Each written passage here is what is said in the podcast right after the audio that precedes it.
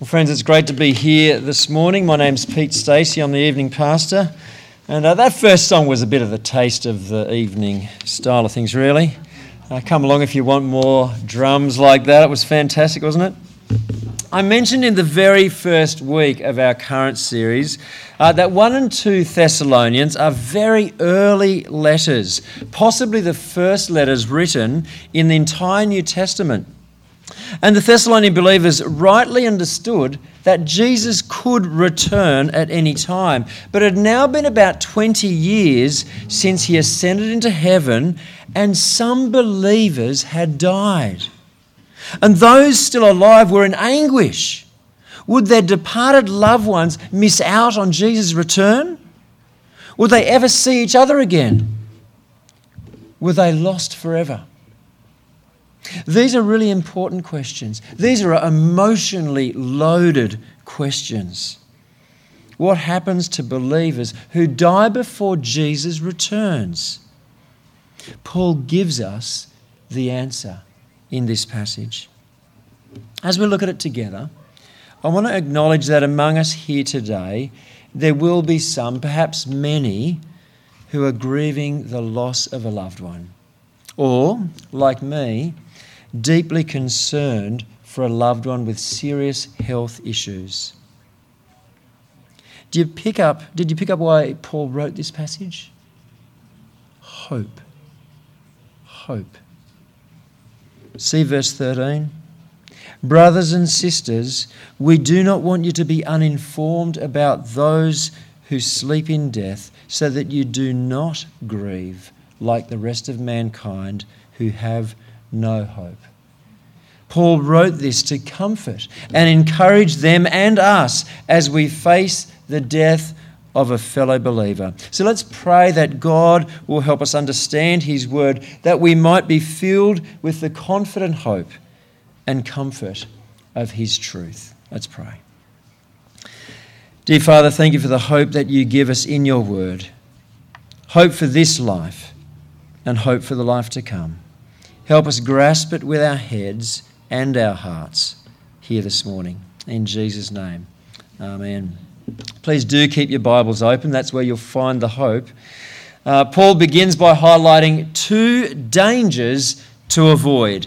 And the first is ignorance. Verse 13 says, Brothers and sisters, we do not want you to be uninformed about those who sleep in death. Someone once said that ignorance is bliss. That couldn't be further from the truth when you're in the grip of grief. One reason I like Google Maps is because it takes care of my ignorance about Sydney streets. It gives me clear direction and confidence as I move forward. How much more wonderful the help that God provides us in His Word to help us navigate life and eternity.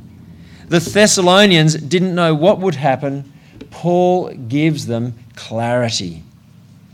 The second danger is despair. Again in verse 13, we don't want you to grieve like the rest of mankind who have no hope.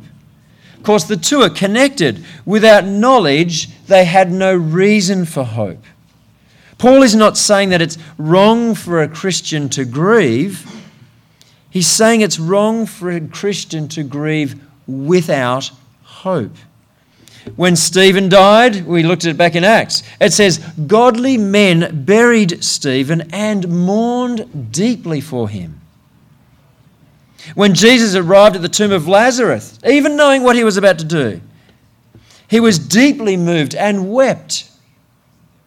Grief is normal and right. In fact, not grieving the loss of a loved one, you know, being stoic or strong for the sake of others, that's really unhealthy and causes all kinds of problem and slows down the healing process of bereavement. What Paul is against here is grieving like those who have no hope. Of course, in the prevailing Greek culture of the time, death meant utter despair and darkness. Such despair is wrong for the Christian because God gives us hope in the truth of His Word. If you've been to the funeral service of a person who loved and trusted Jesus, the whole tone of it is radically different. The sense of loss is always great, but the golden threads of hope and joy shine brightly in the ragged tapestry of our grief. What about when a loved one dies who does not appear to have faith in Jesus? The, this passage doesn't deal with this issue, but I felt it was important to include here. Is despair appropriate then? When I take funerals of people in this situation, I affirm the promises of God in the gospel, but don't directly apply it to the person who has died because I don't have God's perspective about that person. Did they turn to him like the thief on the cross in the final moments of life and by doing so receive God's forgiveness and the gift of eternal life? I don't know. Were they hard hearted right to the end? I simply don't know. Only God knows. So the best I can do is affirm the truth of the gospel and let God be God. The Bible is clear about the fate of the unbeliever and that there is no second chance after death, no waiting room, no purgatory. But the Bible is also clear that all who trust in Christ are saved for eternal life. At a funeral, any speculation about the person who has died is simply unhelpful. We remember them we thank God for them. But in that moment, I share the promises of God for the benefit of the living, that they may hear the gospel and turn to Christ while they have time. The loss of a loved one is often a time of deep uh, personal self reflection. And funerals are a stark reminder of how fragile life is and how certain death is. And doubts often rise in our hearts about what happens when we die. And can I say, if you aren't certain about God, what God will say to you, or where you'll spend eternity, please talk to someone before you leave because we can know for sure. I've actually left a pile of bright yellow uh, leaflets up the back, simply titled Hope in the Face of Death. Um, just grab one of those and have a read of it and let's talk because no one, no one has to face death without hope. And that's what Paul says here. And in the next little bit, as we read on, he gives us two solid reasons for confident hope. Verse 14 says, we believe that Jesus died and rose again. And so we believe that God will bring with Jesus those who have fallen asleep in him. The gospel itself is the source of all Christian hope. Jesus paid the penalty for sin and broke the power of sin by his death on the cross. And he destroyed the power of death itself by rising to new life. And he has the power to give that life to all who trust in him. Sadly, the best you hear at the funeral of a, an unbeliever is a, a wishful hope like, I think they're in a better place. Or, she's my guardian angel now, or perhaps a star in the sky, or something like that. That's a million miles from the certain, rock solid hope for the Christian the peaceful confidence of our future based on the death and resurrection of Jesus. But there's more. Our hope is based on, see how verse 15 begins? According to the Lord's word. It's not based on mere human speculation or wishful sentiments from a Google search or popular uh, philosophy or psychology. From the opening verses of the Bible, one thing is clear Nothing stands against the word of the Lord. God said, Let there be light, and boom, there was light. And all the way through the pages of the scriptures, we see what God declares is what happens.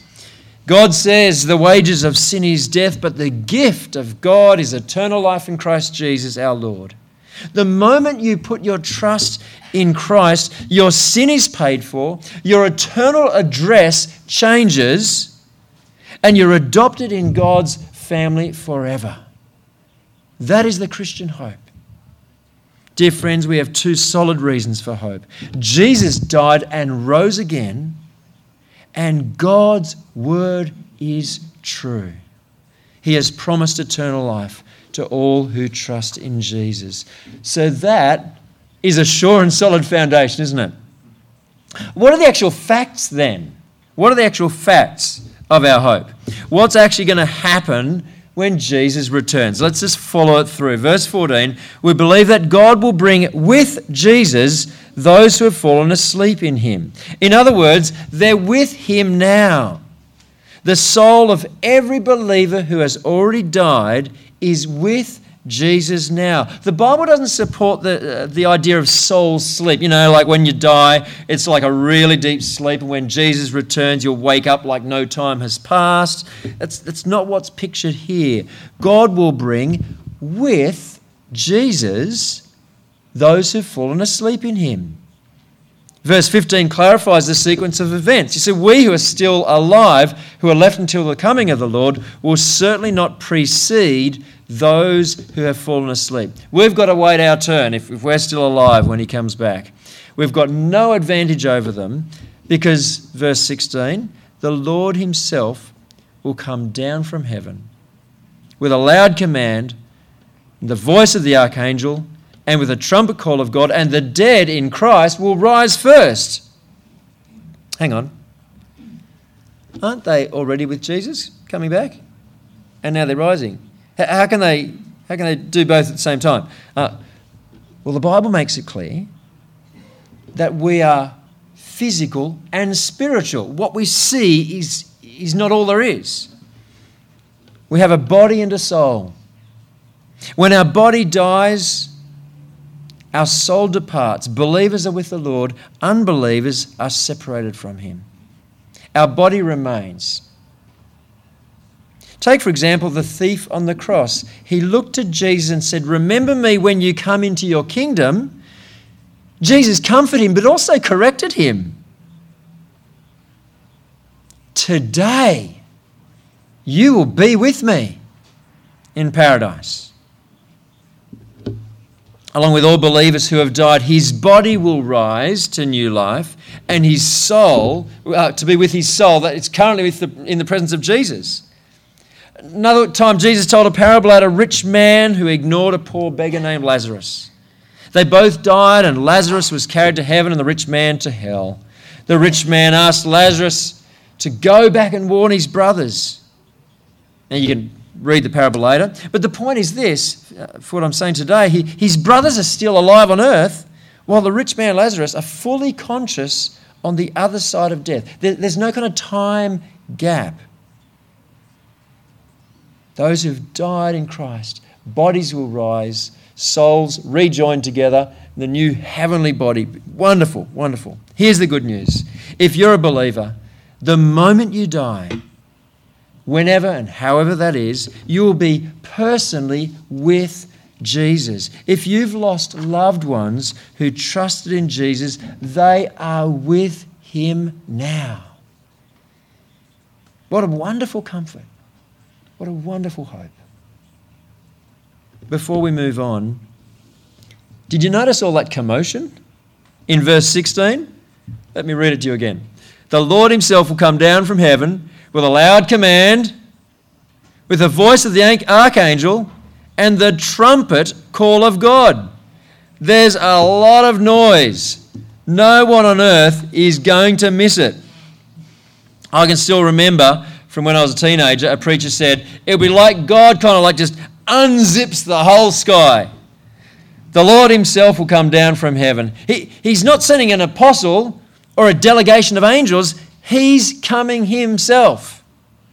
Then there's a loud command, like the voice of a military commander. He shouts something, And the entire battalion instantly moves in obedience. In John 5 28, Jesus said, A time is coming when all who are in their graves will hear his voice and come out. What an extraordinary moment that will be. Remember when Jesus raised Lazarus from the dead? Jesus often used the term sleep about a dead body, as Paul does three times in this passage. It's not referring to soul sleep, and it's not because they're asleep and not really dead. It's a compassionate way of talking to grieving relatives. Uh, when Lazarus died, Jesus spoke gently to Martha in, in this kind of way. You know, he's asleep, and I'm going to wake him up. And she's like, Oh, he's only asleep. And so then Jesus kind of had to put it bluntly Oh, Lazarus is dead, but I'm going to wake him up. Uh, it's a beautiful little moment. So there'll be a loud command. The voice of the archangel, don't ask me about. There's only two verses in the whole Bible about archangels. I just think they're like the, the, the really big, powerful ones. And then there will be the trumpet call of God. There's another military image for us signifying the call to gather. 1 Corinthians 15:52 says, "The trumpet will sound, the dead will be raised imperishable, and we will be changed." Now, 40 years ago, 40 years ago, I began trumpet lessons. 38 years ago, I stopped trumpet lessons. Don't know what it's not going to sound like?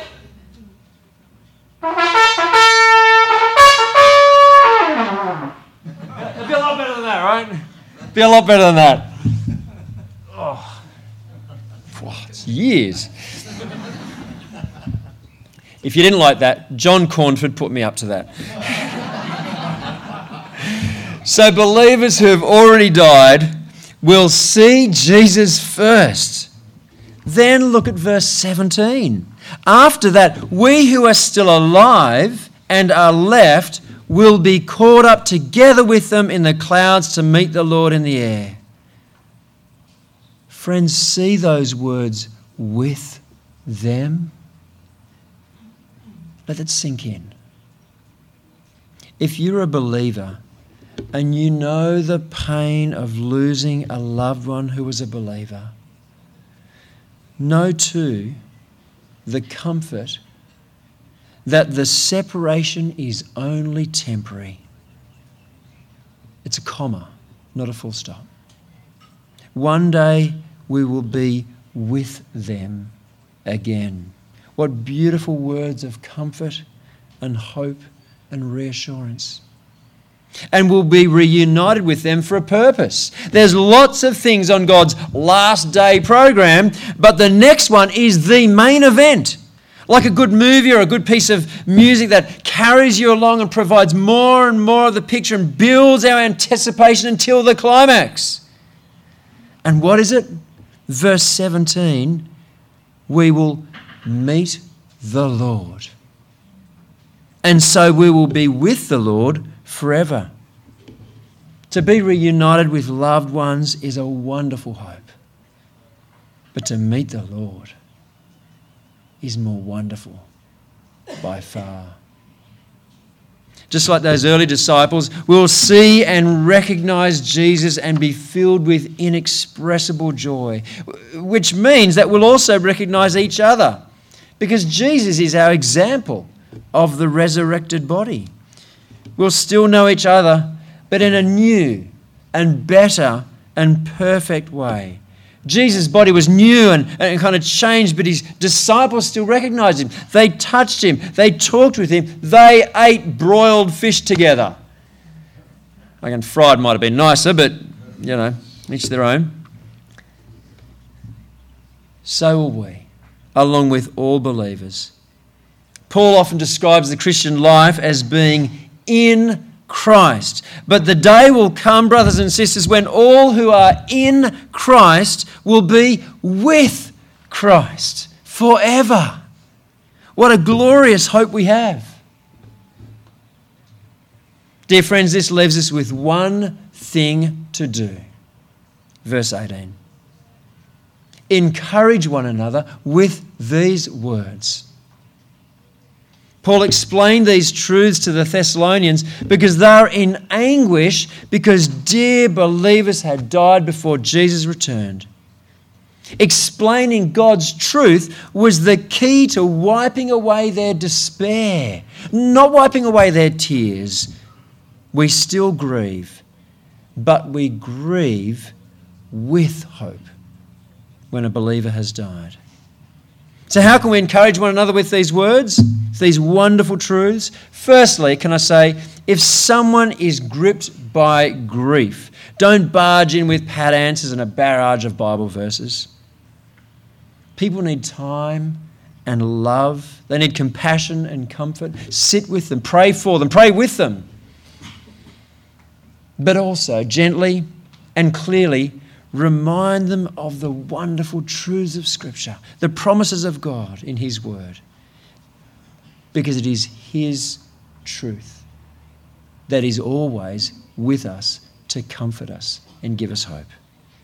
Secondly, and this is a really important key for remaining steadfast as a Christian through all the storms of life. Let God prepare you for all the trials and temptations and tests of life before they happen by filling the warehouse of your heart with His truth, ready to draw out when you need it. When my dear Jude was in hospital several months ago and I was told she may not have much time, I was a blubbering mess, gripped by grief. I remember walking the beach for two hours one morning, just racked with grief. It's actually it's a real ab workout. Like it's seriously, it's physically painful, uh, let alone emotionally. And I was just pouring out my heart to God and thinking, nothing can prepare you for something like this. And instantly, I felt God reminding me that actually He's been preparing me all my life. The whole two hours was a rambling prayer filled with Bible verses and Bible stories that I've, I've just soaked in over the years in my own time with God through being at church, through SRE, and you know, through all the kinds of ways God's word has come into my life over the years. And He gave me great peace and confidence and hope through His word. Even in the darkest hours. So, dear friends, let us regularly and confidently encourage one another with the deep, comforting hope God gives us in Christ. Amen.